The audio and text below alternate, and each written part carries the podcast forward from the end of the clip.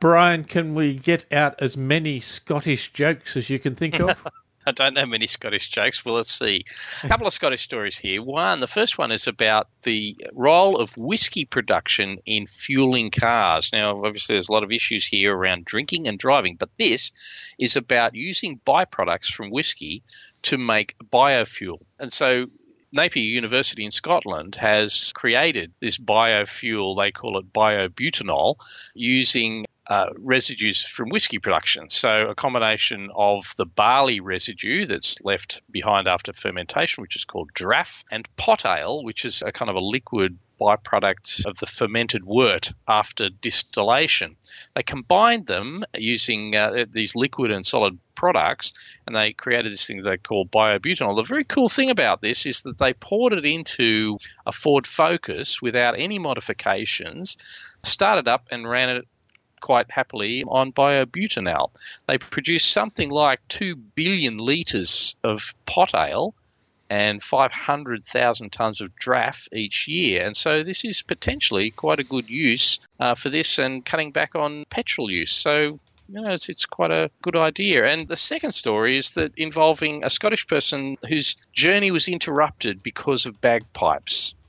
So the woman complained, she's a, a, world champion piper, complained that she was thrown off a Ryanair flight from Belgium back home when she refused to, or was refused, the option of bringing her bagpipes on board the plane as hand luggage. Now, as many of these stories go, there's a, a sob story aspect to it because she was returning from Belgium where she'd played a lament at the place where her grandfather had been killed during World War One, and she wanted to get home. She walked on with the bagpipes. She didn't trust for them to be put in the hold, and the crew refused to accept her and had her sort of escorted off the plane and uh, having to spend the night sleeping at Charleroi Airport.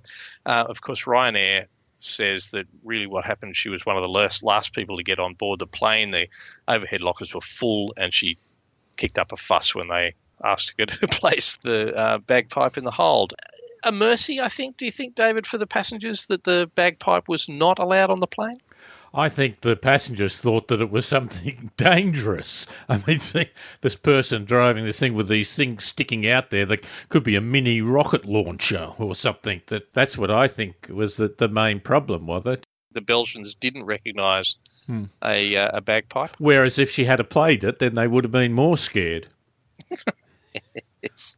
She's a world champion a piper. I'm, I'm not sure that that's not damned by faint praise. it's like a champion piano accordionist. I'm bringing my Hammond organ yes. on the plane with me. Yes. it's a it's a very very uh, rare and old instrument from the 70s. No, not the not the 1770s. as, as soon as the plane starts, da da da da da da. Uh, well, of course, and also this idea of using the refuge from Scotch production. I can see a research project coming here, Brian. it's deep Would, intensive. Is drinking a socially responsible action as far as driving is concerned? Perhaps not. Uh, but I've got to say, making petrol out of the leftovers from producing scotch and ale is far more convincing than oil from a fish shop, or at least far more desirable. Yes, yes, indeed. The smell would be different, though. The, the fish shop smell, um, the the sort of fish oil, creates a, a, very fish and chip smell for anyone driving behind those vehicles. But I wonder what, what the exhaust from the biobutanol smells like. Does it smell like Scotch? I, I wonder, peaty. You know, well, then you'd have connoisseurs, wouldn't you? Ah, yes, that's obviously a Glenfiddich uh, finish uh, thing. The other issue is what would it do to a breathalyzer? I'm sorry, sir, you're over the limit. No, no, it's purely the fuel I'm using uh, in the car. The fuel. Yeah. yes. Whatever. Well, you never know, but of course, it is actually a very serious point that we should be recycling or using our resources as effectively as possible. What was it? Two billion litres of ale? Yeah, it's an incredible amount of this material. The um, the two billion litres was um, the uh, what was it? The two billion litres was the pot ale, yes, and five hundred thousand tons of draff. Now, two billion litres is 500 million gallons. That's a huge amount. Yeah. I wonder what it gets used for now. I mean, is it discarded?